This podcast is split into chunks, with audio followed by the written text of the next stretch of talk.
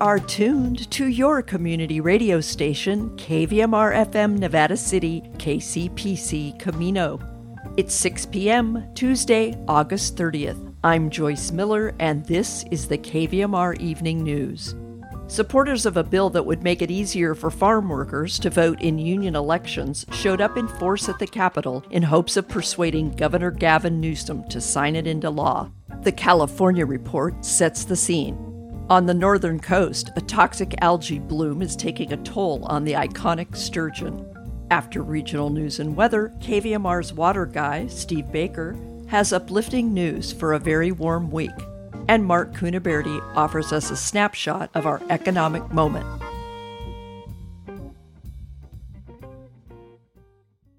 This is the California Report. I'm Madi Bolaños in San Francisco.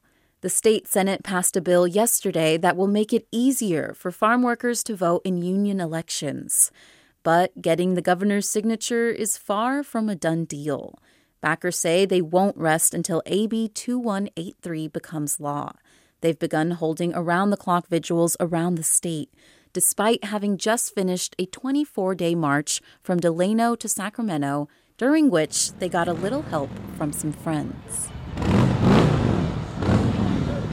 Victor Vargas is the solo rider liaison for the Sacramento Lowrider Commission. He works for the city of Sacramento by day, but his passion is taking care of his 1964 Impala Super Sport convertible and supporting his community. So I always want to make sure that I always have my roots, you know, planted in, in the soil and always give back to my community when I can. He's a third generation Mexican American born and raised in Sacramento.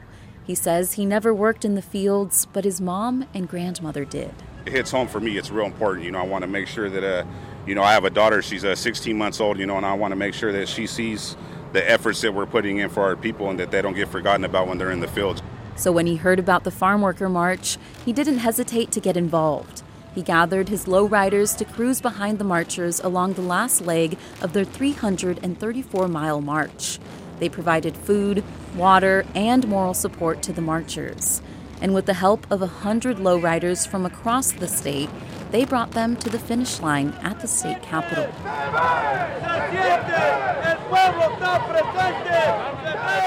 Thousands of supporters were there to welcome the marchers. As for Vargas, he says as long as there is injustice, his community will keep showing up. The lowrider community is here in support. The Chicano biker community is here in support and uh, you know we just want to show our people you know that we support them 100% you know and anything we can and will do we're going to do that for them And in other news, the Biden administration is looking for new ways to shield DACA recipients in case the courts overturn the program that protects these undocumented immigrants who came to the U.S. as children. That's according to the head of the agency that oversees the nation's legal immigration system, as we hear from KQED's Tyche Hendricks. Since 2012, DACA, the Deferred Action for Childhood Arrivals program, has offered protection from deportation and work permits to more than 800,000 people, more than a quarter of them in California. Ur Jaddou is the head of U.S. Citizenship and Immigration Services, the agency that handles DACA. At a UCLA law event on Monday, she admitted that DACA is hanging by a thread because a federal appeals court in Texas could strike it down in coming months or even days. Ultimately, it will depend on what the court says, and there are authorities within the secretary's powers under the statute. Jaddou says in addition to DACA, the Homeland Security Secretary has other powers to allow undocumented people to stay temporarily in the U.S. on a case by case basis. She said President Biden has ordered her agency to preserve and strengthen DACA. The president has directed us to pay attention and be ready. Um, I don't want to prognosticate about what the court might or might not do and how it might or might not do it, but I can assure you it's at the top of our minds all the time. Meanwhile, Jaddou says she's proud of crafting a brand new regulation that will make it harder for a future president to end the DACA program. For the California Report, I'm Tyche Hendricks. Thousands of people became U.S. citizens during a massive naturalization ceremony at Dodger Stadium yesterday. It was the first time the stadium has hosted such an event, and it's the largest in LA since the start of the pandemic. Congratulations! You are all now citizens of the United States of America. Gloria Oliva, who's from Guatemala, is one of the 2,119 new Americans. Oh, I just started crying because I love this nation and I would do anything for this nation. And it's changed my life because now I can actually vote. Now I can get into politics, you know? Legendary Dodgers pitcher Fernando Valenzuela, who became a citizen in 2015, was also honored at yesterday's ceremony for his contributions within the Los Angeles community. Support for the California Report comes from Stanford Healthcare, alerting listeners to the critical blood shortage in the area. Now's the time to donate blood and make a difference. StanfordBloodCenter.org. Paint Care now with 834 drop off sites in California where households and businesses can recycle their leftover paint. More at paintcare.org. And Eric and Wendy Schmidt, whose philanthropy includes Schmidt Ocean Institute. Coming this fall, the launch of research vessel Falkor 2, advancing the frontiers of ocean science and exploration on the web at schmidtocean.org. And finally, more and more dead fish are piling up on beaches around the Bay Area, spanning from Vallejo to San Jose. Scientists fear the giant toxic algae boom could lead to permanent impacts. KQED health correspondent Leslie McClurg explains. Water in Lake Merritt and the Oakland estuary started to turn red in late July. Now, huge swaths of the bay are chocolate brown. The toxic algae is likely a result of climate change and runoff from human wastewater plants. It leads to low oxygen content in the water, which kills fish, including six foot long white sturgeons. Which is really tragic given how iconic this species is to the bay. Ian Wren is a scientist with the environmental group San Francisco Baykeeper. Sturgeon can live up to 70 years, and yet an alarming number have died in a matter of days. He says rare green sturgeons, which are a federally protected species, are also washing up on shore. There are also signs that smaller organisms like worms and clams are dying. So we could really be seeing impacts along the whole food chain here. For now, officials have not warned against eating fish from the bay, but they are recommending people avoid playing or swimming in the water for long periods of time. Generally, this algae bloom is not toxic to humans, but it could cause skin irritation, eye irritation for people. Eileen White is the executive officer for the San Francisco Bay Regional Water Board. She says scientists are sampling the water and monitoring the situation closely. For the California Report, I'm Leslie McClurg. And that's the California Report for Tuesday, August 30th. We're a production of KQED Public Radio. I'm your host, Madi Bolaños. Thanks for listening and have a great day.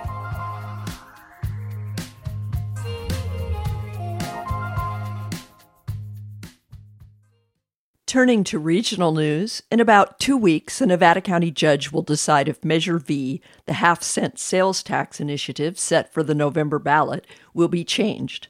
According to a report today from the Union newspaper of Grass Valley, Audrey Pruitt filed a petition Monday in Nevada County Superior Court seeking a requirement that the half penny tax pass by a two thirds vote and that the language of the ballot measure be changed.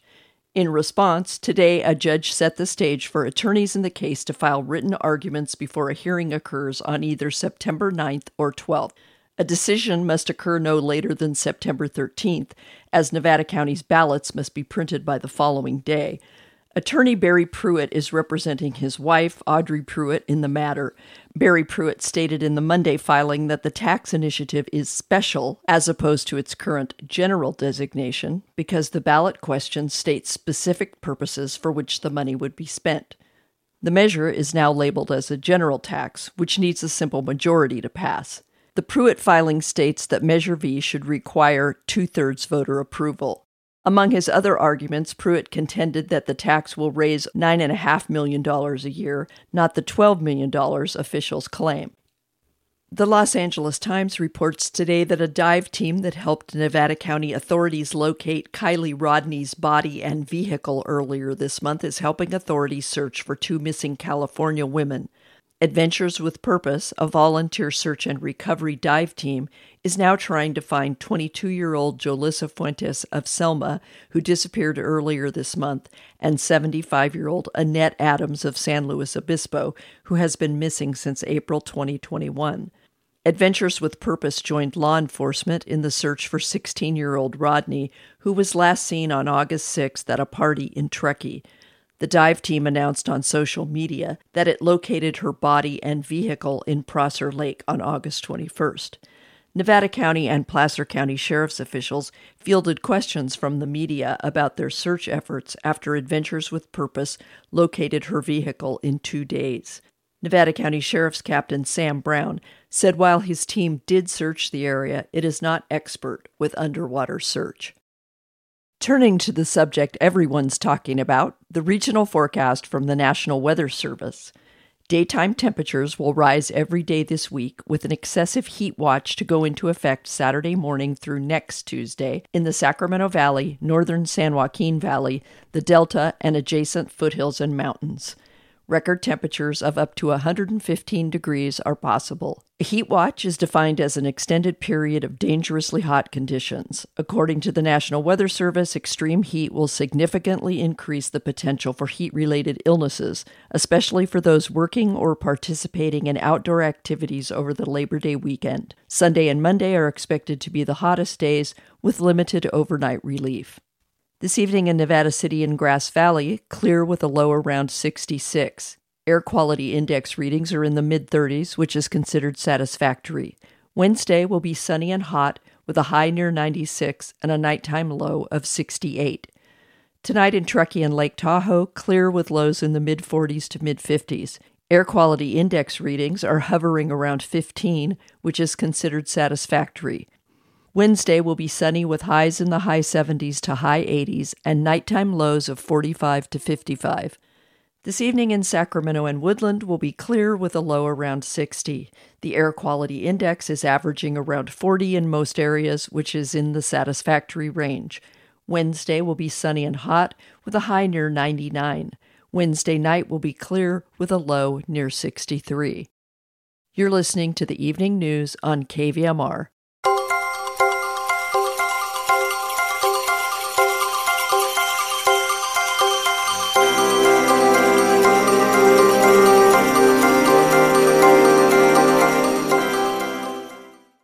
As our region heads into a brutal stretch of sizzling hot days, the future of the water supply is top of mind in California. Next, hydrologist Steve Baker talks to KVMR's Paul Emery about conservation methods and a handful of water projects around the North State that could offer some long term relief. One of them is the Sites Reservoir, proposed for Colusa County. This water news with Steve Baker is supported by Clearwater and Filtration on Rough and Ready Highway, Grass Valley. Steve, I'm going to start out with um, a quote that I, um, uh, something that I, I, copied from an online source, because um, it kind of sums up the, the questions here. And it, it says, says, We are beginning this summer's biggest warming spell this week. Temperatures up to 103 105 degrees within the next seven days, and drying conditions everywhere. That's local. Uh, water storage is a big thing, Steve, but also I wonder if there is enough water to fill new reservoirs and groundwater aquifers.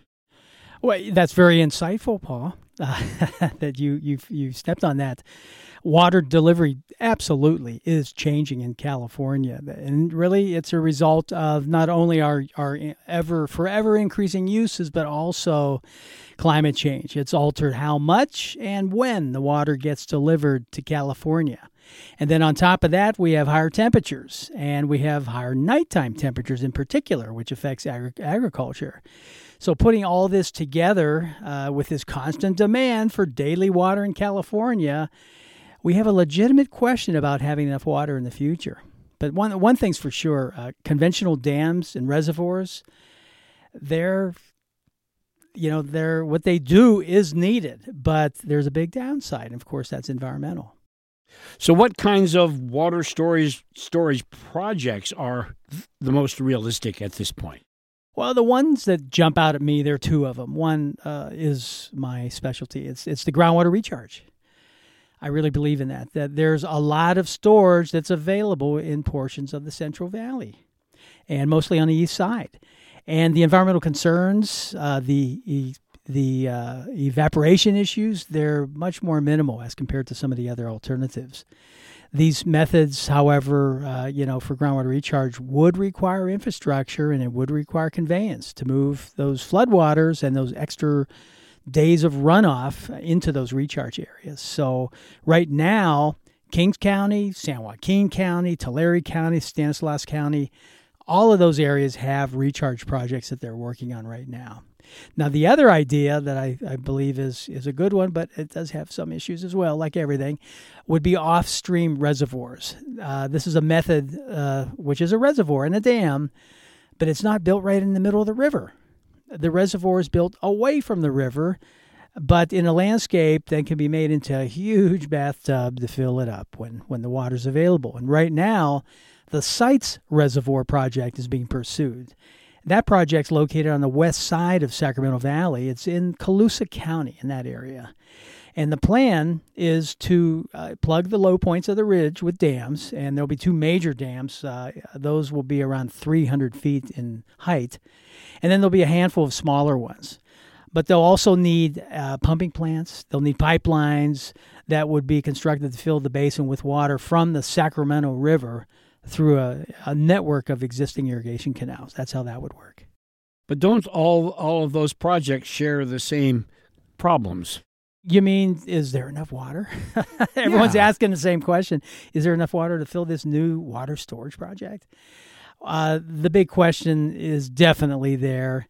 And um, the Sites reservoir is no exception to that. They're wondering right now: is there enough water? Uh, we need, really need to look at our calculations, and also, is there uh, adequate water rights to do this this uh, this this reservoir? Can we fill it? The reservoir will store 1.5 million acre feet of water. Okay, that's a lot of water. Now. That's a year's worth of water for 3 million households, which is probably about a little over 6 million people. It's a lot of water, so it would really be of benefit to California, that's for sure, just looking at it from that perspective. It's um, also important to remember, however, that this is not new water. This water is coming out of the Sacramento River.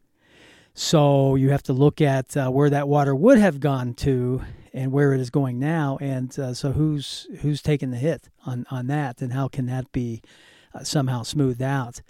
Right now, as we speak, the state Water Board is asking for more information about the Sites reservoir with regards to the Sacramento River flows. So they're looking at that question. You know, is there enough water to, for this thing to work and not uh, you know cause issues down down gradient? So uh, we just have to wait and see on that. Well, what projects can foothill communities look at to add more reliability to our water supplies? I would say two things with regards to our well users in, in our county, in our area. Uh, if we could somehow take a, a take responsibility basically for the fractured rock aquifer groundwater supplies, we we do it ourselves. Let's keep it healthy. And to do that, to keep it healthy, we have to pay attention to the aquifer system. And so uh, that would be one thing.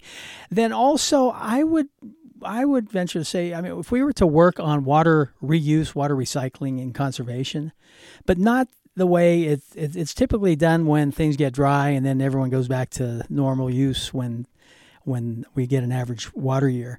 Uh, I'm not saying that we need this to happening every day because uh, one way to look at what's going on these days is uh, enjoy the year, enjoy the water we have this year because it's not going to be this way every year and it'll be this way less and less as we go on. So we really need to live with less water. So water reuse, water recycling, and uh, let's always be in a conservation mode. Steve, lots of information to think about. Thank you so much. Managing groundwater is Steve Baker's career and passion, and that has led him into working on all water sources and supplies. This has been another conversation with KVMR's water guy, Steve Baker. You can email him with your questions at water at operationunite.co.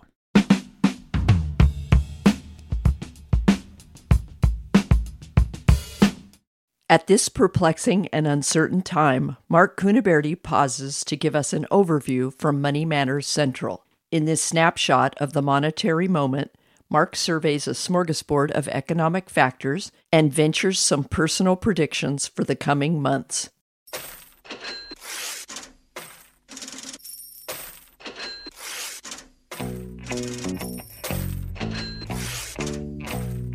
Welcome to another edition of Money Matters. My name's Mark Cunaberti. The consumer is hopping mad about inflation. Price increases are the worst in half a century. The raging inflationary fire started right about the time Biden stepped into the big chair, but it's not his fault. Inflation is a long time in the making with decades of deficit spending by Washington bureaucrats who believed economic theory didn't apply to the great Uncle Sam. It did. It just took a while to do so, and now the wildfires of raging price increases burn hot with little containment. There are other contributing factors to inflation, of course, such as the war in Ukraine, decades of oil company trashing by political parties causing a reduction in oil production, a puzzling workforce that defies historical precedent as to the number of jobs available versus the number of people out of work, and other miscellaneous reasons. Put it all together, and it puts the Federal Reserve, the entity that has the unenviable job of harnessing the inflation problem, in a box of its own making. Much like a forest fire, inflation has to be stopped early on, or it can rage out of control like it's doing now.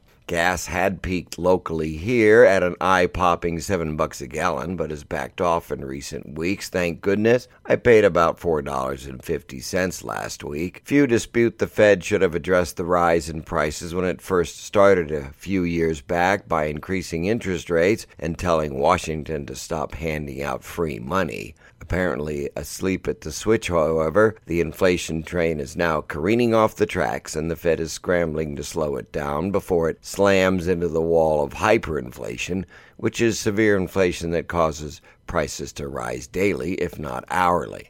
Waiting too long means stronger medicine is necessary, which translates to even more pain to the consumer through higher interest rates. In other news, stock analysts are split as to the next move on Wall Street. With the Dow off its 2022 lows, many are saying it's up and away from here, while others argue it's the proverbial bear market rally that is the traditional head fake. Although the recent earnings releases from publicly traded companies were not so horrendous, one could make the argument that with credit card use on the rise, and debt defaults starting to rise, the real story will show up in the November earnings reports. We shall see. The real estate market is witnessing an alarming drop in home applications and sales as interest rates on mortgages are rising to the highest in years, bottoming out at below 3%. 30 year fixed rates are now pushing 7. Although some home prices themselves remain elevated, that's the next shoe to drop. In my opinion, the gears that is the real estate market are about to slam into hard reverse as rates are likely to go even higher. This will likely bring down housing prices. What the Fed giveth, the Fed taketh away. Maverick Elon Musk, meanwhile, continues to skirt the boundaries of what is considered proper and legal as he continues to tweet both bizarre and confusing comments about his various business endeavors. The Steve Jobs of the 21st century, he is no doubt one of the smartest businessmen alive. Few would argue that point. He is also the richest man alive. Dollars are simply votes by the public, and apparently the consumer loves what he does and throws lots of those dollar votes his way. Speaking of tweets, Musk was planning to buy the social media company Twitter, but backed out of the deal for reasons only he knows. Twitter has something to say about the reneging of Musk, however, and a fierce and costly court battle will soon ensue. Meanwhile, the Musk car company Tesla continues to crank out arguably the best electric cars in the world, and his space company SpaceX has its sights on another moon landing, followed up by plans to invade Mars at some point. I can't wait to see how this all works out. We indeed live in interesting times.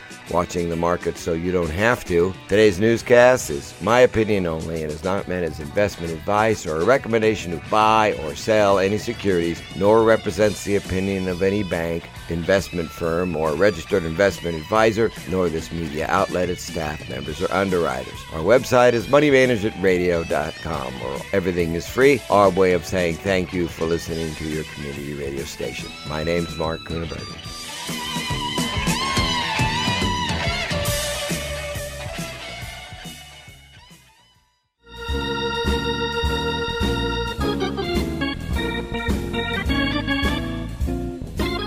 That's our newscast.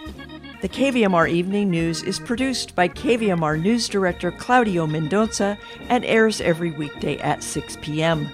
Check out our website, kvmr.org, to hear expanded versions of many of our stories and interviews, or listen to the KVMR Evening News and Steve Baker's Morning Updates wherever you get your podcasts.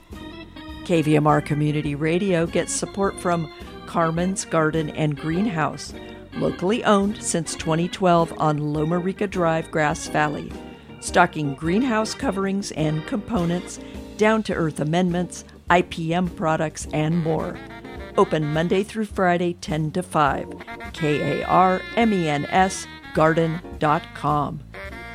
This is Joyce Miller signing off. Join us Wednesday evening at 6 for another edition of the KVMR Evening News.